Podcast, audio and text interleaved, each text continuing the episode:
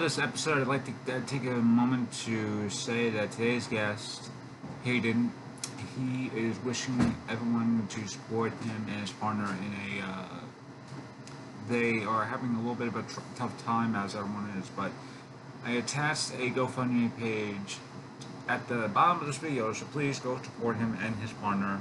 Know, just take a, a moment of your time because, as we all know, it is a rough period in our lives, and artists should be helping artists. So, yes. But yes, please enjoy today's video.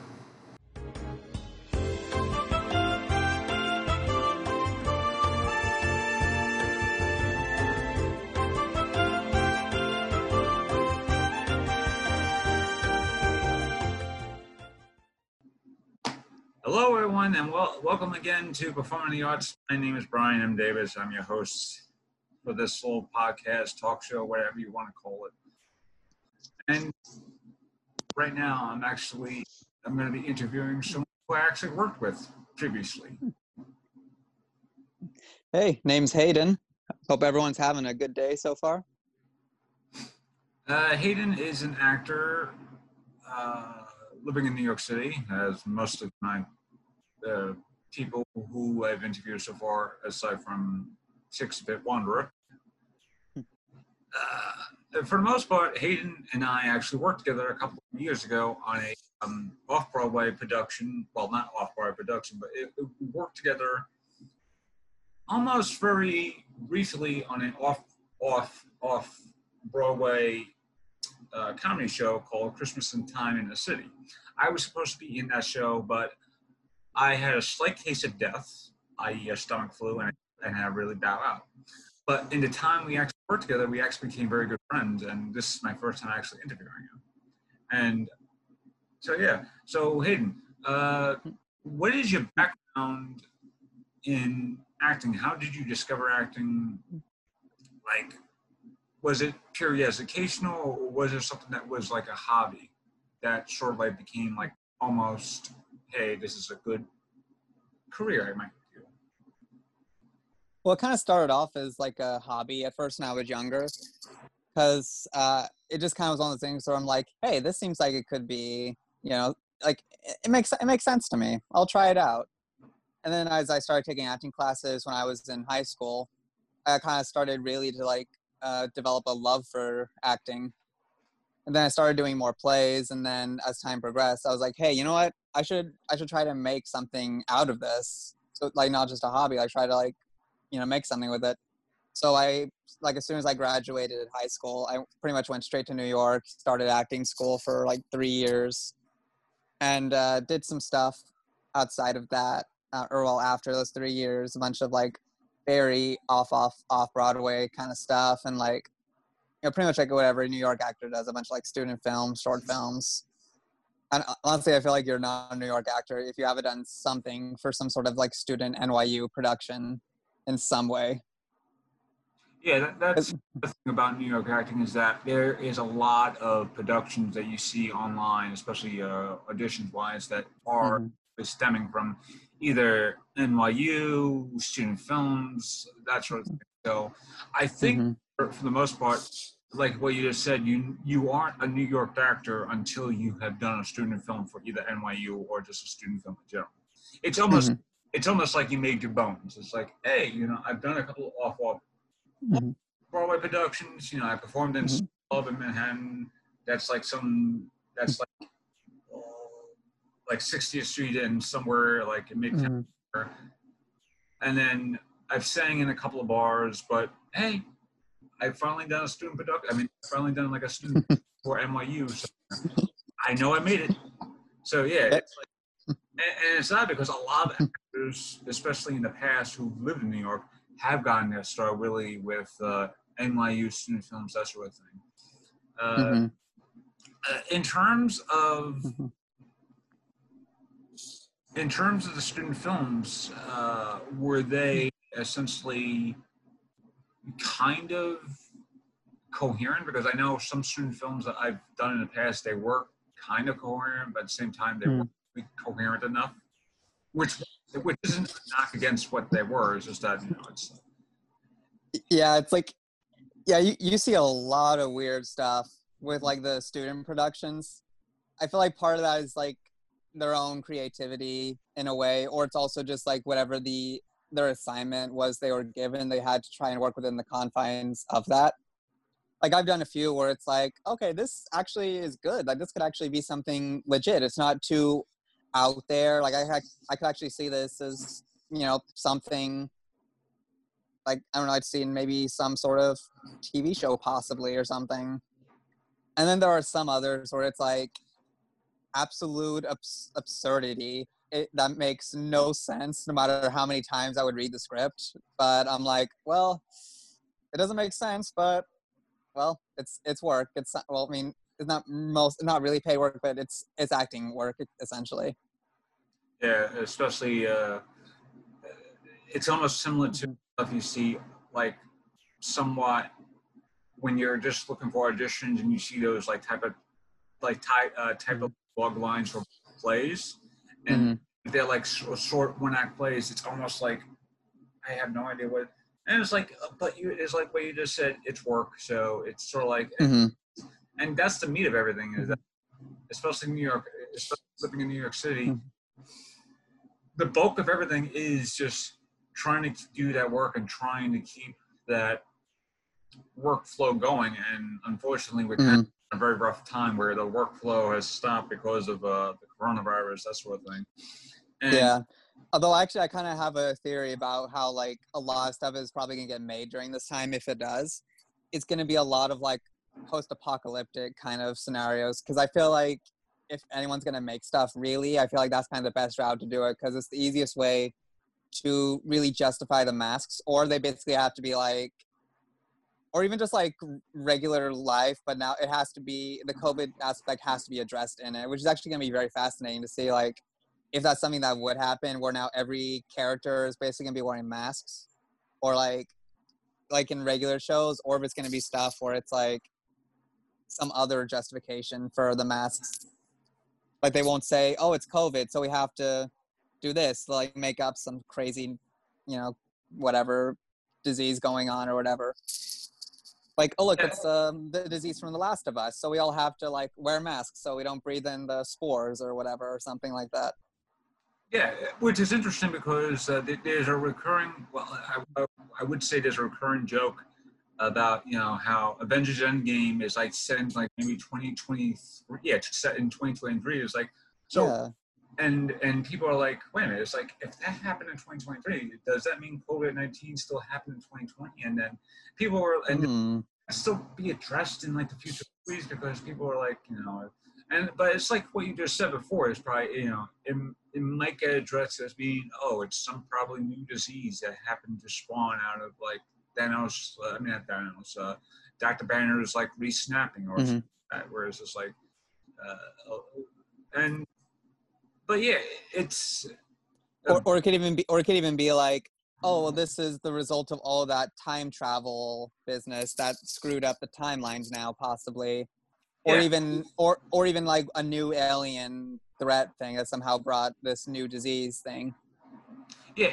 it's it's very because a lot of things have essentially been slowed down because of the production the uh, production aspect, and I know and I know that the films that are being released that were supposed to be, be released this year have Mhm. been almost uh, like have pretty much all been pushed back or like essentially put going to be put on streaming service in, instead of the like put in theaters for those release date times Yeah. Um, do you see that as a uh, positive or do you see that as a negative in of business? Um, it kind of depends. Like, I think it kind of goes both ways because I see the positive aspect where it's like, say, you have like a big family. It's like you have a hus, you have a husband, a wife. They have like two or three kids, and if they went to go see a Marvel movie in theaters, where tickets, depending on where, depending on what theater you go to, average theaters tend to be like maybe 15, 20 bucks a ticket. So you've just spent like probably a hundred bucks worth of tickets or so. Maybe I mean maybe less, depending on how they price it for like you know younger children tickets. But like it's still a good chunk of money you spent to go see a movie. Whereas like you might not be able to like really carve out that time to really go see it because you because especially because a lot of people have to like you know drive out to the movie theaters to do that and then drive back and it's like well why do that when it's like i could just come straight home from work and then like, we could just watch this movie together as a family just have some dinner watch it together everyone goes to bed. Yeah. but on the up but on the opposite side of that though the like the biggest difference though is like a lot of those movie theaters have such like high quality um like like showings of the movies that you would prob that you would never really be able to get at this time with like streaming services. So that is it, it's kind of a double-edged sword really I, I think I think streaming move I think streaming the movies is a good strategy for now until the new normal kind of really takes effect. But then once like you know it is re- it is safe to really be outside and not have to worry about the pandemic, then going to the theater would be like then like yeah, I think it's one of those things where it really just kind of is more about the current time, and then once it's over, it'll probably go back to normal where like movies will be safe to go watch in theaters and then people will go to one see on the big screens especially for the high quality resolution And it's funny how you mentioned sword because I know you're a uh, cosplayer. And, oh yeah And well because I've seen, I've relatively seen, newer I've seen your work and it's, and it's quite fascinating how you're able to build up all that stuff. Uh, Mhm. you see and and as a cosplayer and and, and since cosplaying is a performing art in, in Mhm. a certain way Mhm. in some fields well it is performing art uh, do you see cosplay being essentially uh, toned down because of what's been happening or do you see sort of like uh, you know Mhm. cosplay and you know go to a New York Comic Con wherever you know whenever that may be because you know, I'm not sure if they are still doing a, New York Comic Con this year, and if so, i feel so do you still see there's like the same as res, bleh, regulations that are happening now to like other places? Because I know Comic Con this year, the actual Comic Con, it was canceled. So, so do you see like uh, conventions in general just essentially like taking a step back in terms of how many people in there, that sort of thing? I think that's definitely going to be. Well, I feel like the conventions are definitely going to be a bit more like toned down and restrictive if they do open in this year, just because of the fact that it's like there is no vaccine for COVID at the moment. So all they can do is just try to like limit the amount of people if they want to take that risk. Though that's the thing, because it's like, do you want to have a convention and then risk essentially being a hotbed or another hotbed for like COVID?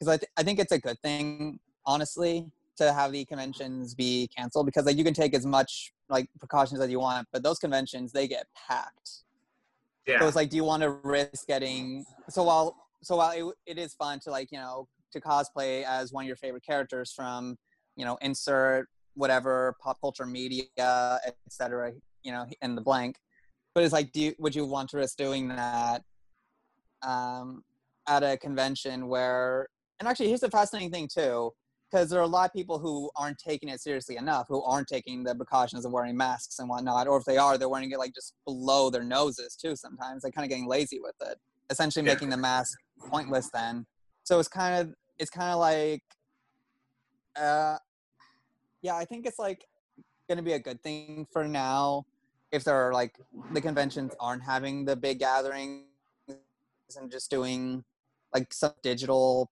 thing to, to kind of make up for it at the at the time. Because this will because you know this will pass. It's just you know like it sucks for now but once there's like once there's a vaccine and once things do start returning to the new normal like then it's going to be fine. And and honestly also i think this is going to it's going to inspire a lot of like people who cosplay as whatever character they did before to probably add some new like mask thing to it that would that would look like really awesome that would go well with whoever they would cosplay as to begin with unless it was a character that already had some sort of helmet or mask thing. Anyway like uh, let me actually look for it in here because i actually have a mandalorian helmet. Yeah, I, I honestly think that people like Bane and Jango Fett and uh, Boba Fett and Darth Vader, like people who wear masks like that, character wise, there's probably a lot of surge of people actually wearing those masks. Ooh, Yeah, that actually looks nice. yeah, yeah. Um, I don't know if the background's making it look. Um, It's sort of like doing that, but I, I think yeah. Let's see if I can. Okay, here we go. I put it more in front of me. It kind of helps a little bit. yeah, that actually looks nice. Yeah, yeah. Is that, like- the, is that the Mandalorian Mandalorian, uh, or is that just one? That, or is that just Mandalorian helmet in general? Oh, uh, Mando. Uh, uh, from the Mandal- from the Disney Plus Mandalorian show. Oh, okay. Yeah, yeah, yeah. Because I, and, and yeah, it's like stuff like that because it covers your face, so that will definitely help. Because like one things I've definitely seen people wearing are like these sort of like visor things that shield your face. So like helmets and stuff like that, that's gonna be like you know perfect. Where and I was actually even considering. So actually, I came across this. Um, I don't remember what it what the website uh, was at the moment, but they had like this um, Arkham Knight um, helmet thing, and I was actually kind of considering getting that because honestly, that because it just looked really nice, and it's like you know, it's, you know, you know, be nice to have like more of those like kind of helmet things because it's like because when you're in New York, it's like it's easy to be a character, and it's really fun just kind of walk around in New York with like you know those helmet kind of things on. I mean, not I mean, kind of not as much now with everything going on, but Uh, so instead, uh, to segue from that, uh, what got you into the arts? Was it a play, a musical, a film, game? Like, what really sparked your curiosity with acting? I just honestly, it was just a love of storytelling, really. Like I like I always just love really good stories in like whatever medium it was. And when I kind of started like you know figuring out, hey, a great way to be a great storyteller is to get involved in acting, because you're essentially telling a story. So I'm like, hey, you know what? Yeah, that's yeah because like whatever it is, I'm all about story first. Whatever movie, TV show, video game, whatever, I'm like story first. Like that is my thing. In terms of those stories, do you have any like inspirations for those stories that are like top tier? Like, hey, you know, uh, like in terms of inspirations, like Gary Oldman is a big inspiration. I've talked about it. I talked about him in my episode. Uh, Walker, Mm. big inspiration for me. Uh, Mm. uh, James Spader, uh, and a couple others. Mm. And both in terms of how they approach acting, but also in their mannerisms in general, how they're able to, uh, you know, influence their like almost like energy in terms of the characters that they play. Like if you're watching an Al Mhm. movie, chances are he's he's gonna he's like reserving all of his like manic energy until like maybe towards the end, where he has that one brief Mm. moment where it's just like all that spastic energy comes out. Or if you're watching a De Niro movie, you know, Mm. has that very soothing, not soothing, like seething rage that he's gonna burst one moment. Like that's Mhm. So. In terms of inspirations, do you have like any Mm. like film inspirations, actor inspirations that really do help you in terms of your, in your acting, or is it just like very like very open and, and like essentially very open and mindful? It's like, hey, I like this, but I also like this. You know, I hate this, but there's something about this that I do like. It's kind of an openness. Like I will more or less watch anything. Like there's some things I'm just kind of like, uh, maybe not. But I, I am kind of like into like you know a lot. I you know try to watch a lot of stuff. Like, but I think I think like if I do have to pick an inspiration, it would be Heath Ledger's Joker, just because like part of the re- part of the reason also for that is like I grew up with comic books and very like nerdy stuff and whatnot. And one of my favorite superheroes was, you know, the Batman, and one of my favorite supervillains was the Joker, because they had such a great dichotomy, like such like natural like opposites, always against each other, and no matter what, that would always be the case. And this is the way Heath Ledger portrayed the Joker. Like honestly, just from all the comics I read before, I'm like, this is kind of the definitive Joker, really. Because he's smart, he's crafty, he's like he also has like his own kind of sense of humor and the way he sees the world is kind of like kind of really accurate to like really to some of the like best portrayals of joker in comic books and tv shows Yeah, it, it's kind of interesting because I had this sim- similar discussion with some of my best friends a couple of like just yesterday, and Mhm. I was mentioning how Mhm. you know, if I had a top tier like like villains list, Mhm. Joker would probably be in the top three, and Mhm. There'd probably be like maybe Hannibal Lecter, uh, Heath Ledger's Joker, and then Hans, uh, Colonel Hans Landa, and maybe a few, couple others. And it, it's Mhm. odd Mhm. because, because it's very odd how you just mentioned the Joker. It's because Joker is almost like an inspiration to a lot of uh, people, especially in acting, because the Joker is really one of those type of characters that is perfect to play because it's Mhm. A lot of your own, not only uh, your manic energy, that sort of thing, but it just takes a lot of your Mhm. energy in general to put it into your thing. Uh, Mhm. Oh, okay. all right. Uh, but in terms of just just Joker in general, Hmm. it's like uh, it, it- it's very hard because it's like it, there are certain characters that actors do want to play because Mhm. you want to emulate that, and it's Mhm. because and we could have a whole discussion about why Jared Leto's Joker was horrible, but not because of writing in general, but because he was like really, really trying hard. The thing about the Mhm. Joker is that you don't have to really try hard as Joker. Mhm. I'm not sure if you've been watching this, but on DC Universe, there's Harley Quinn, and Mhm. Harley- and uh, Alan Tudyk has been voicing the Joker on the show, Mhm. and he, Yeah. and he has been perfect as Joker because Mhm. feel like the same characters he would play, that very manic, very psychotic type of villain, but at the same time, Mhm. bringing his own little nuances into Joker that hasn't Mhm. been seen before. You know, when people, Yeah. it's uh, like when people think Mhm. oh, it's a Joker animated, they gotta try Emily Mark Hamill, that sort of thing. But when it's Mhm. Joker in, in live action, it's the push up between, oh, you gotta try and emulate Jack Nicholson or Heath Ledger, or there's some little middle Cesar Romero Mhm.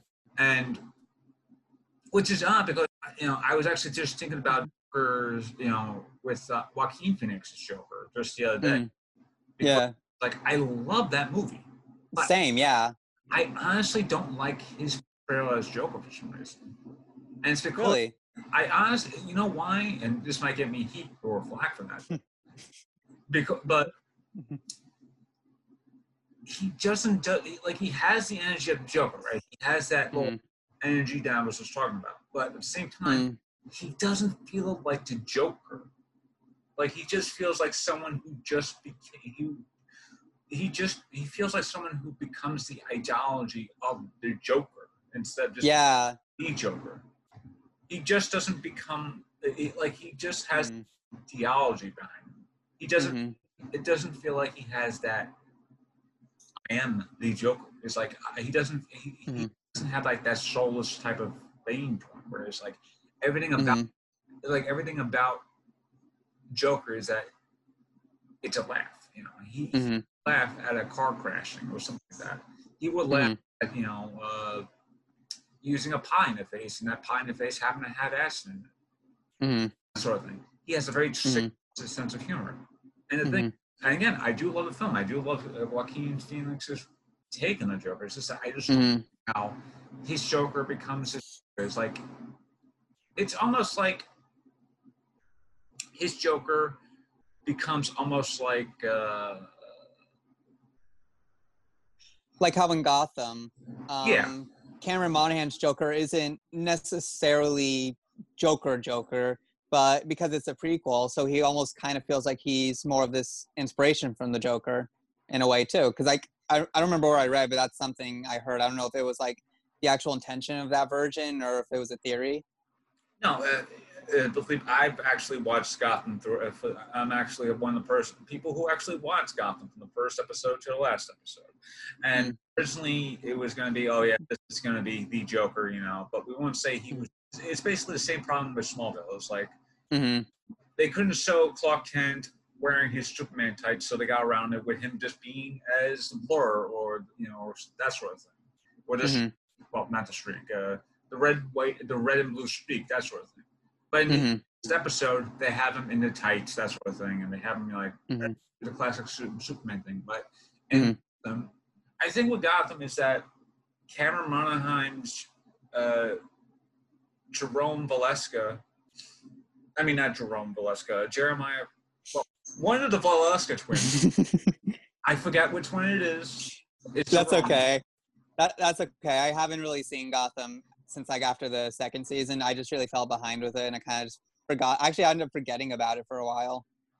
No, but the thing, and this is the same thing I had. I was just mentioning about, especially with inspirations, is that mm. Aaron's uh, Joker felt more like a almost like almost a smaller version of Heath's Joker mixed in mm. with Jack Nicholson, that sort of thing. And the, mm-hmm. the thing is that Cameron is such a great actor. Is that they mm-hmm. it's like they waste him on a role like this, and they do waste him because you know, spoiler, his mm-hmm. like Jerome dies like at least twice on the show, and then they bring and they, they decided to bring, and this is the great thing about Gotham because Gotham is pretty much like a soap opera. Mm-hmm.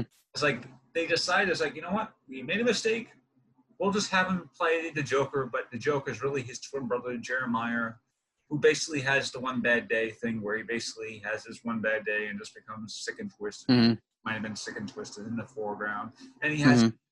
And he has his own like prototype Harley Quinn thing, but we won't call her Harley Quinn, you know, it's that sort of thing. Mm-hmm. Even yeah. he is like Harley Quinn is like, and by the time it's the, the show ends and Batman, you know, Bruce has become Batman and whatnot, mm-hmm. he's like this very, like very dis, uh, deformed shell of his former self, and was like, and you have to, and you and the, and the thing is, though, Cameron is such a good actor. You actually kind of believe that this is the type of person would fight Batman almost nightly about, hey, you know, I'm going to mm-hmm. the uh, bank or something like that. It's like every other night, he's like, the Joker's doing something.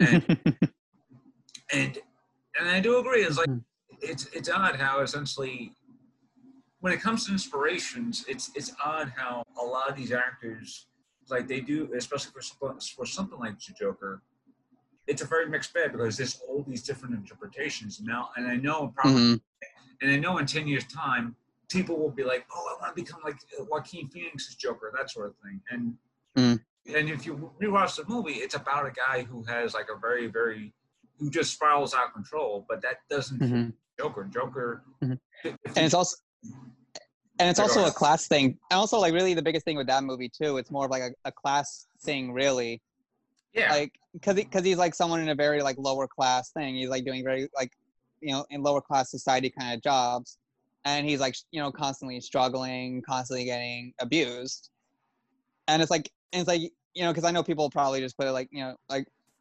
um like race on his character for a second but i'm like no just take that out for a second and just look at like um, what is the actually going on not just not not the race but just like what happens to people in those lower class kind of things. Like they constantly get treated like trash. Yeah. and it's like and it's like you look at the upper one people in society and they really just don't care.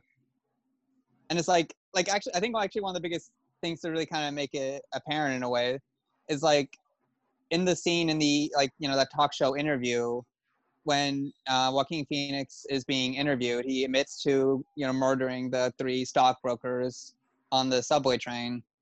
Like, what do you like? What would be the you know normal response? Oh, well, you just call the cops.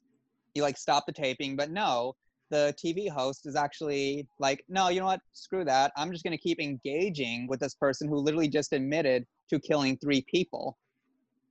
And it's like, it's like, why doesn't anyone bring that point up though, too, about this movie? when they talk about like the Joker's character, and I'm like, that kind of seems like something that should be brought up too, though, because not the yeah, the Joker is bad, but that's only part of it too, though. Because yeah. it's like, because because like I remember having this conversation with someone where it's like, with the whole line of you get what you you know you get what you effing deserve. Well, it's kind of a it's kind of a yes and no in a way. Of course, no one deserves to be murdered, obviously, but when you create when you when you create a system that oppresses people and essentially perpetuate it, like I mean, just look what's going on in the world now. Essentially, a lot of what's going on in the world now is just because of like this the system we have is an oppressive system.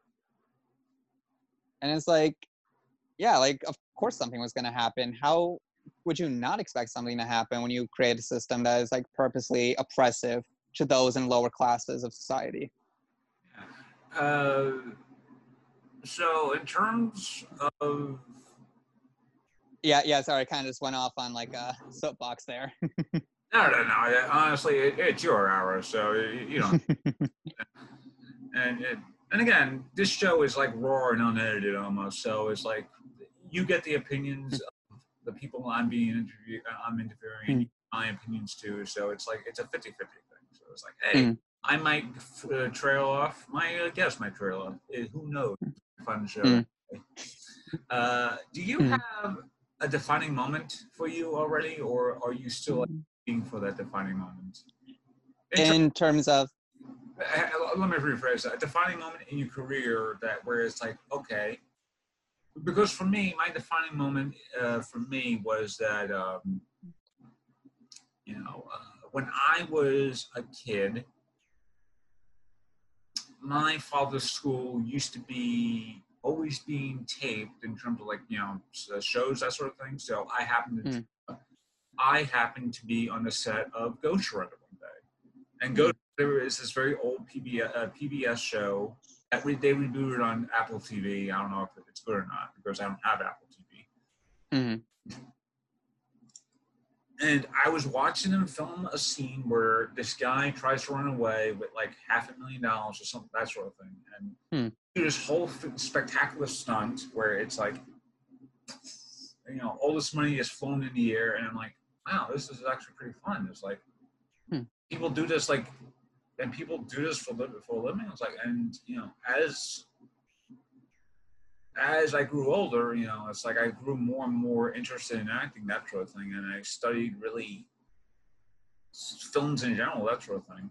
So hmm. the defining moments of my life was really being on a, a, movie set and seeing how fun that was. Like, hmm. in terms of you, it's like, do you have like a defining moment where it's like you knew when you want to start acting, or did you have, or do you have a defining moment where it's like, this might be the right path for me because I'm actually meeting the right people. Because like, like I work as a ticket, you know, person for for, mm. stuff. So, and I've already met a few celebrities, and I'm like, this feels so right for me because I'm actually meeting with celebrities who I know of, and that's of mm. And and you know, normal me will be you know, like freaking out, but I'm on the job, and I'm just like, you know, hey, this is actually a good job for me actually because I'm always meeting celebrities, and like I miss it, like I, like because of my job, I, I talked to you like a, a few months ago about how I nearly pressed into Conan O'Brien on my way back to where I work because you know, mm. he was like because I know mm. was, uh, this was like around like November December, so I might have been here for like mm. a week or so or something like that. He oh, oh he, yeah, he was doing a comedy tour, I think. Around that, oh, okay. I think, I think it was a comedy tour around that time. So it, it's odd how essentially when you're in a career like this, especially as an actor, it's like to always mm these defining moments. But have you have a defining moment where it's like, hey, this could be something that I want to do. It's like this could be something I really want to do because this feels like mm. I want to do. It's like that sort of thing. Mm. Hmm. Um, it's hard to say to be honest, because like I kind of like um I'm trying to figure out how long ago this was now. May- maybe a year ago or but no, kind of a year ago, I guess, maybe, maybe a little less.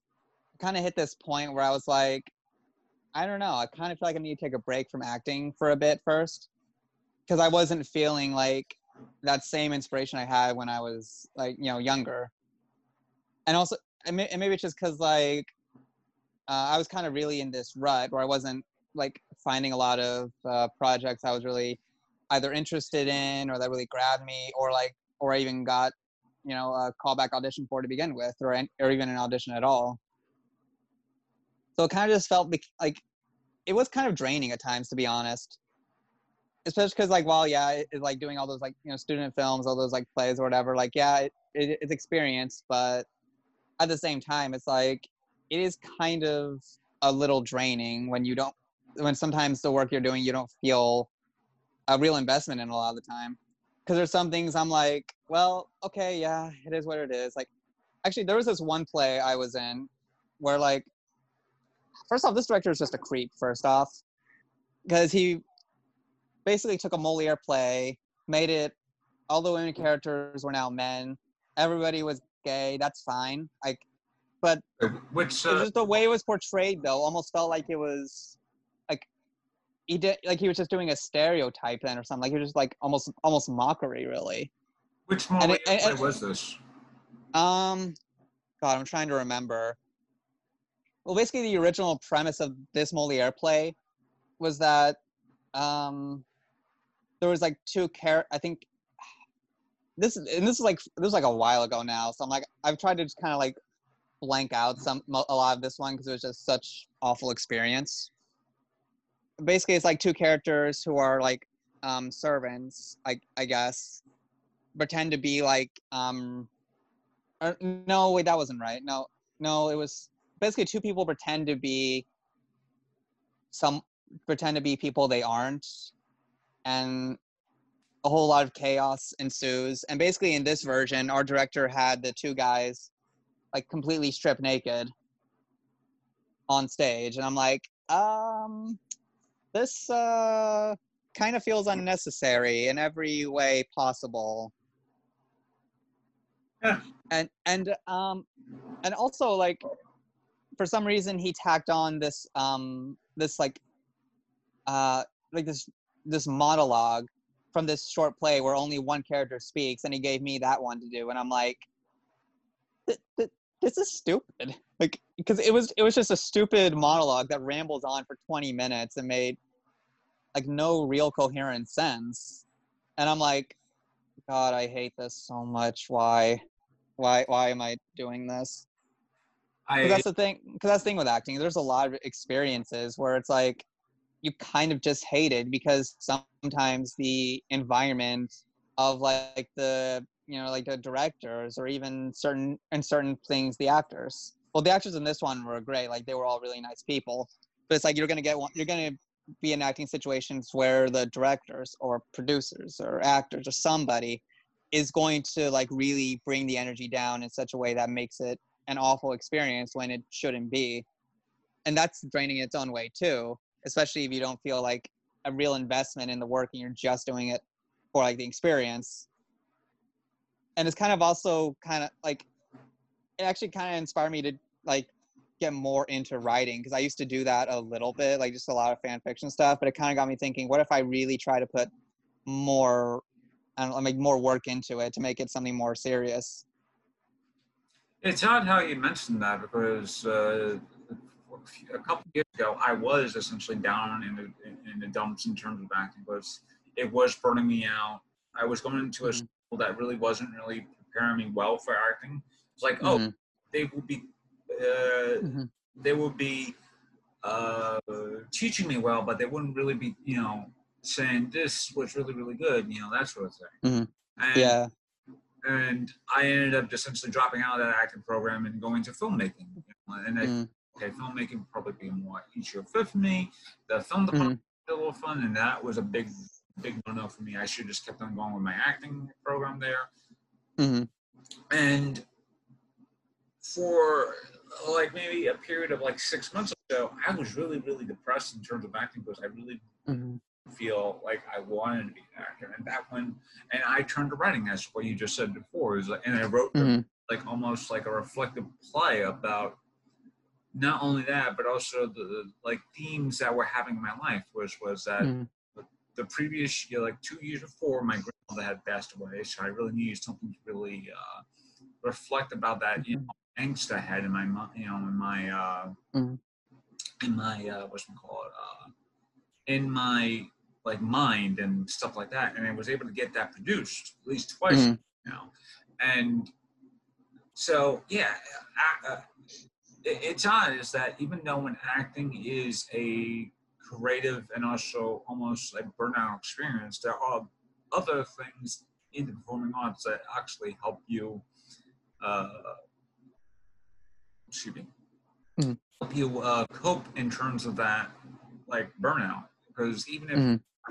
acting, um, it's like even if you're in a Broadway play, right? And Broadway is Mhm. like us, and Broadway is essentially eight performances, six days a week. Yeah, eight performances, six days a week because there's one day Mhm. where they do have that one day off, that sort of thing. It's usually Mondays, Mhm. and usually do twice uh, a couple of, and they even might do twice performances on two days. That's, that's Mhm. so it might be a dual performance, like a on a, uh Saturday night, and then a dual performance on maybe a, uh, uh, a Like a Wednesday. yeah, because, because as I said, you know, acting does burn you out, but at the same time, acting does give you like a very joyous experience. Because even if it bu- does burn you out, Mhm. Being on that stage, entertaining people, saying those lines, that sort of thing, it helps you greatly because uh, it, Mhm. it's like I had a similar experience with a hor- well, I wouldn't say horrible director, but he was a uh, less than experienced director. He has he had directed a couple plays, right? And this was Mhm. a play. I mean, student production, right? And just Mhm. some. Uh, Mhm. he was adapting a play that was essentially three plays, three separate plays, but he had to figure out ways to connect those plays into each other play for some reason. Instead of being three different plays, all that stuff. Mhm. Uh, and when it came to time for our play, I mean, our, you know, our like one act thing, our, Mhm. he had like a much more of a difficult, uh, difficult, difficult time for directing because he didn't know how to direct essentially Hmm. Five was it five? No it was like six or seven people. I forget how many people how many people were in the cast. And one Mhm. one of these you know actors uh, he really was a egocentric asshole. And he Mhm. he was like the type of guy who thought was the guy in production.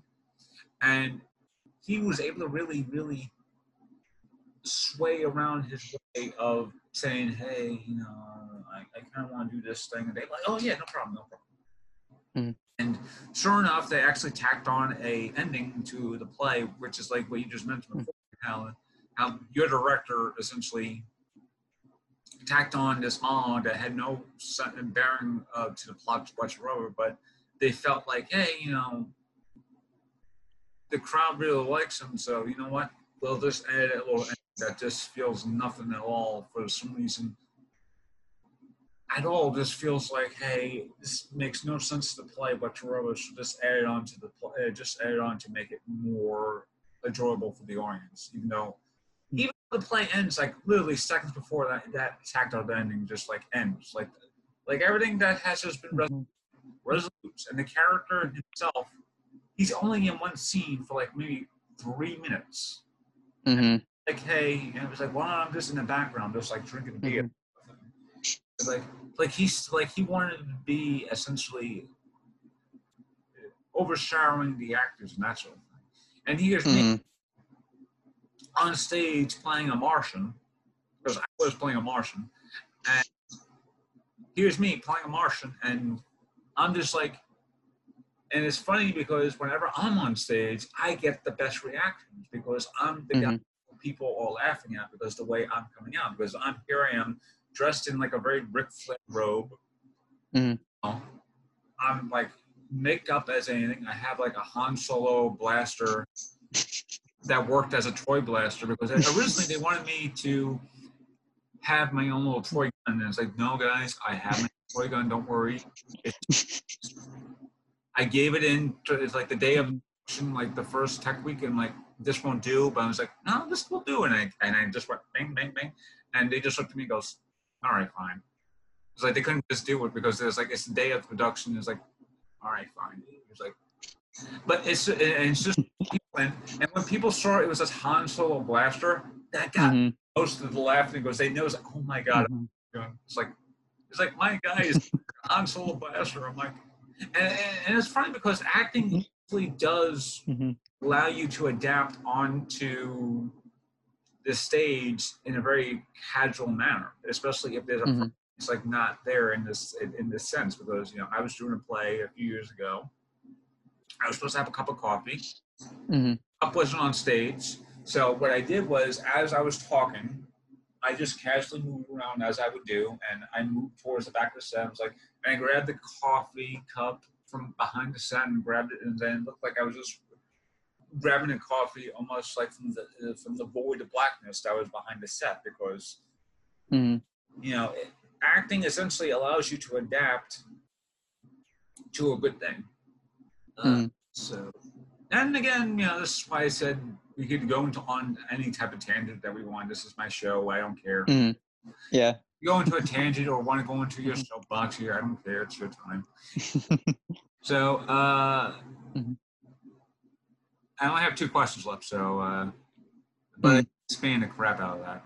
Uh, that's the type of stuff I won't be uh, included on the thing. So, uh, what can we expect from you in the coming future? Hmm. Well, a couple things I think.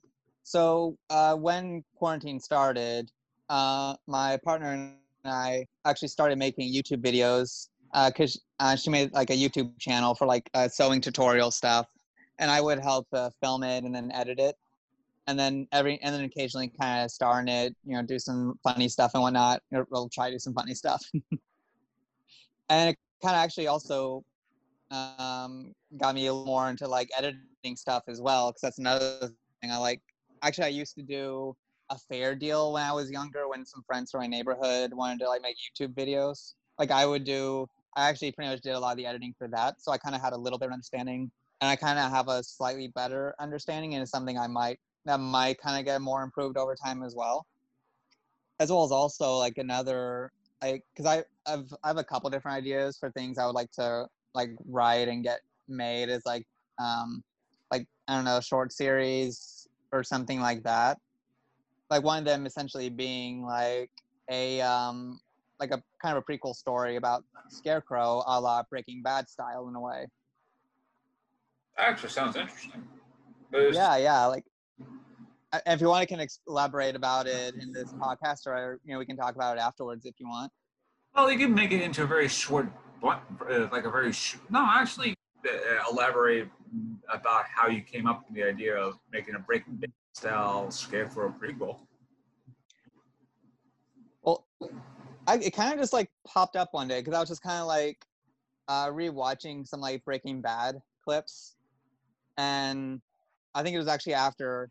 Actually, this was also after watching the Joker movie where this kind of occurred to me, where I'm like, hmm, this kind of like prequel style for the Joker. I'm like, I wonder if there's any other characters like where you could do something like that and kind of like put some sort of gritty realism.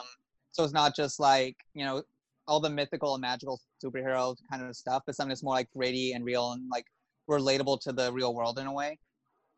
So basically, it would be like Jonathan Crane would be like a uh, college student, and um, I'm kind of forgetting the science term, like probably like a biochemical engineering or some or something, obviously in the sciencey arts, and he would be struggling to you know pay off his student debt obviously something that's very relatable to pretty much anyone who goes to college for the most part. And he ends up uh, work having to work with his professor Hugo Strange, who is connected to uh, the Gotham Mafia.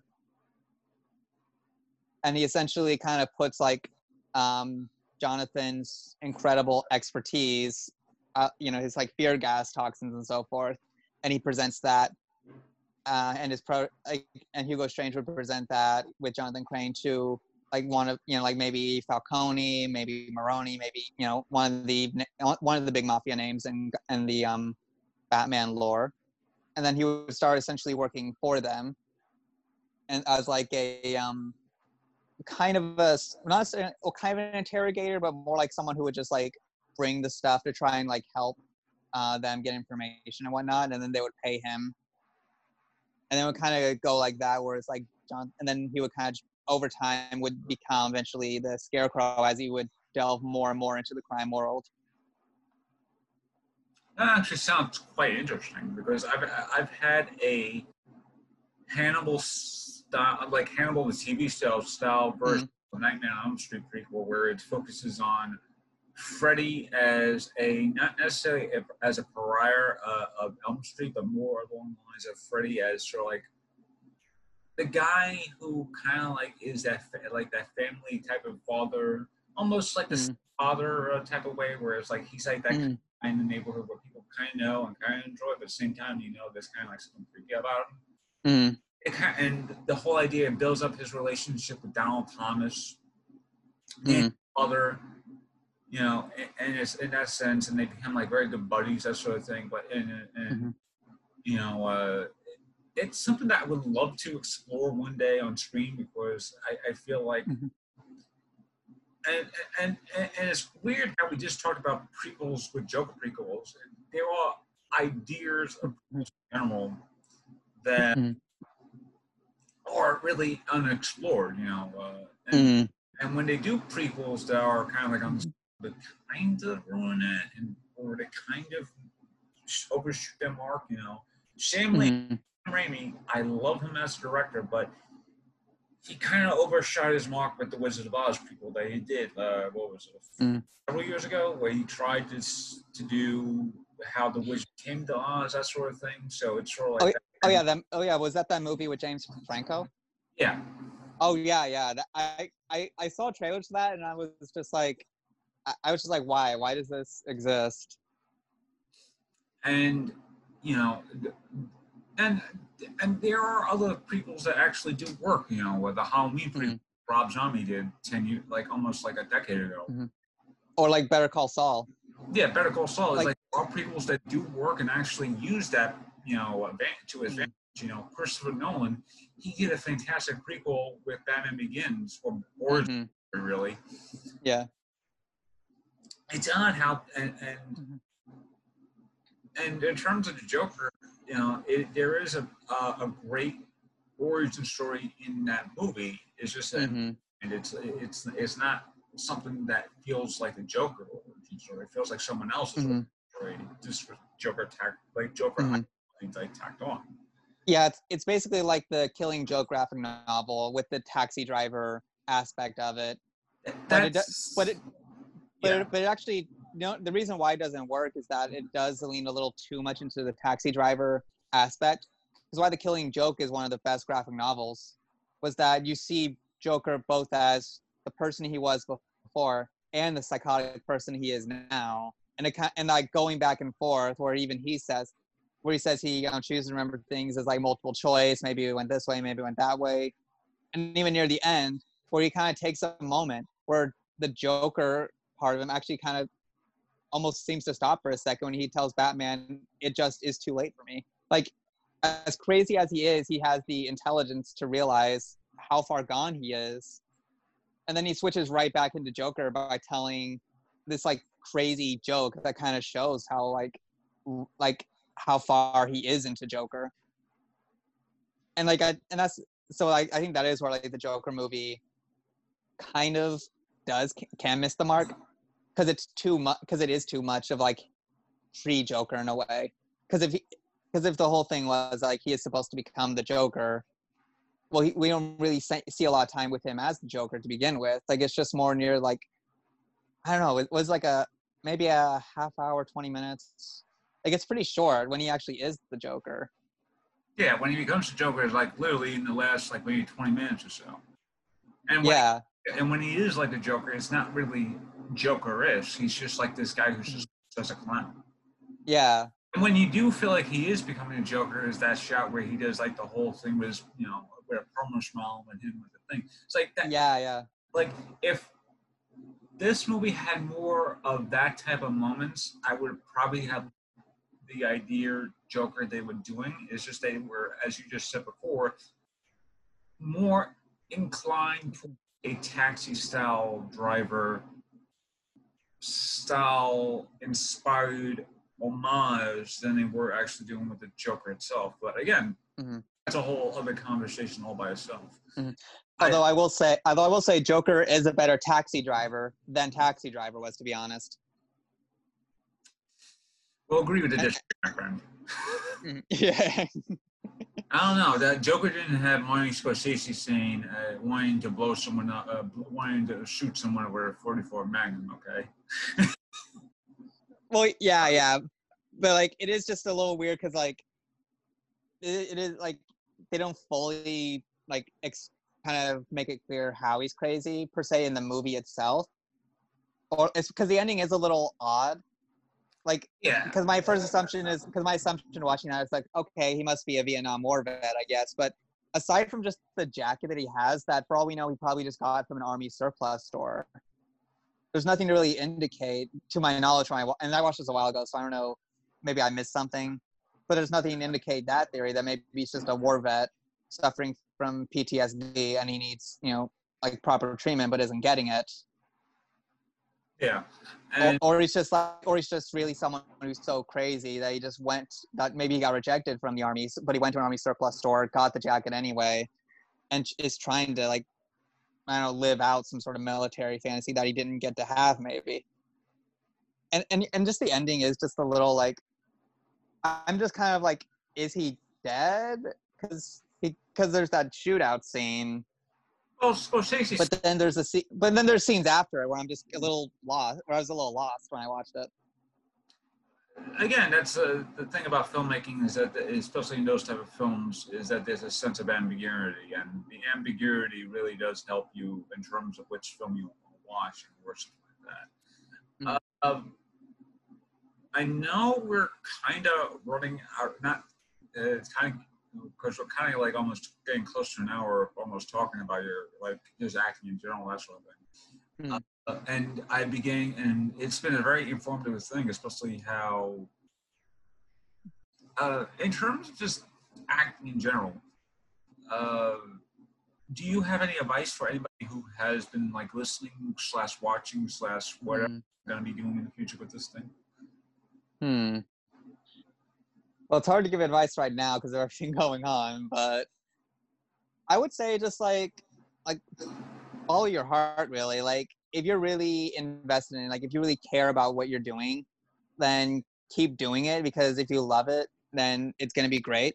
But also make sure that you're not letting your own mental health suffer at the same time. So make sure you're kind of keeping yourself balanced. So that way you can enjoy it and stay healthy at the same time. Yeah, I I, I do mm. agree. I think in the in the light of this climate that we have, like literally this climate that we have, I think mental health and just act, and just mental health in general is something that needs to be essentially be uh, focused on and all that, and essentially mm-hmm. feel a lot more comfortable with because I know people, mm-hmm. and it's odd because when I've you know, I had problems in terms, uh, and I will be blunt about this. I had problems with anxieties and stuff like that. I had social anxiety. Mm-hmm. But me as an actor is a great step up with me as an actor because I have mm-hmm. fear being on in front of people, that sort of thing. But that fear, that fear just essentially goes away the moment I'm on stage because I know all my lines, and I'm just mm-hmm. happy with those lines. Mm-hmm. And just burnout in general, you know, we have to also treat people who have, you know, who can't be on stage, like on stage for almost like eight hours. Like, have to be in theater for like eight hours just to do two shows or maybe even one show, and mm. and depending on the crowd, the crowd may love it, the crowd may hate it, the crowd may be indifferent because I've I've been in shows that mm-hmm. been very indifferent in terms of what I've been doing on stage. And, mm-hmm. and, and, and it's not because New York is a very fun city to be in a uh, mm-hmm. crowd. It's sad because I would love to go to LA. I would love to be in LA for like maybe a month and just be in that LA scene. Mm-hmm. Being essentially living, not necessarily living the LA dream, but experiencing the LA like theater scene, especially because and theater cl- and, and, acting classes, that sort of thing. I would love to go to Chicago and visit Second City if they're still there. I think they are. I'm not sure. Mm. But I would love to go to Chicago, be uh, you know, see their kind of like comedy schools, that sort of thing. But mm. and it's odd because well, it's not odd. It's matter of fact that I had a film class last year where my film professor that told us that New York is essentially the, the, the media hub of the whole of the media mm. of America. Mm-hmm. And because of what's been happening, yeah. it, it, it's it, that hub is kind of like stopped right now, obviously. But mm-hmm. once productions start going again, that sort of thing, I'm pretty sure everything will become a lot more you know smoother in terms of what's mm-hmm. going on. Even if like we mentioned before, they had to make precautions in terms of hey, we have to address coronavirus, that sort of thing. Mm-hmm. And I know for a fact that one of my favorite sitcoms, Brooklyn Nine Nine, is definitely going to be addressing mm-hmm. the whole police thing that's been happening. Mm-hmm. So yeah, uh, it, it, it's an interesting Brave New World, and that Brave New World is going to be very, very interesting to be a part of it. But what you just said before, I, it, like something that hasn't really been focused on, which is the whole mental health thing. Mm-hmm. And actually, kind of bring Joker back into it for just a quick second. Yeah, go There's actually like that mental health aspect. Like it is kind of it is actually in the movie, but no, but like I don't see a lot of people actually talk about that when, or at least before when they discuss the movie. Like the men, like literally, Joker is seeing like a, um, like it is seeing like someone that the um like the state or the government or whatever is like, you know, re- like saying, hey, you know, I, am trying to remember what the title was. It's like as like a uh, social worker, I guess, or state mandated therapist or something, maybe, or something of that nature. Yeah.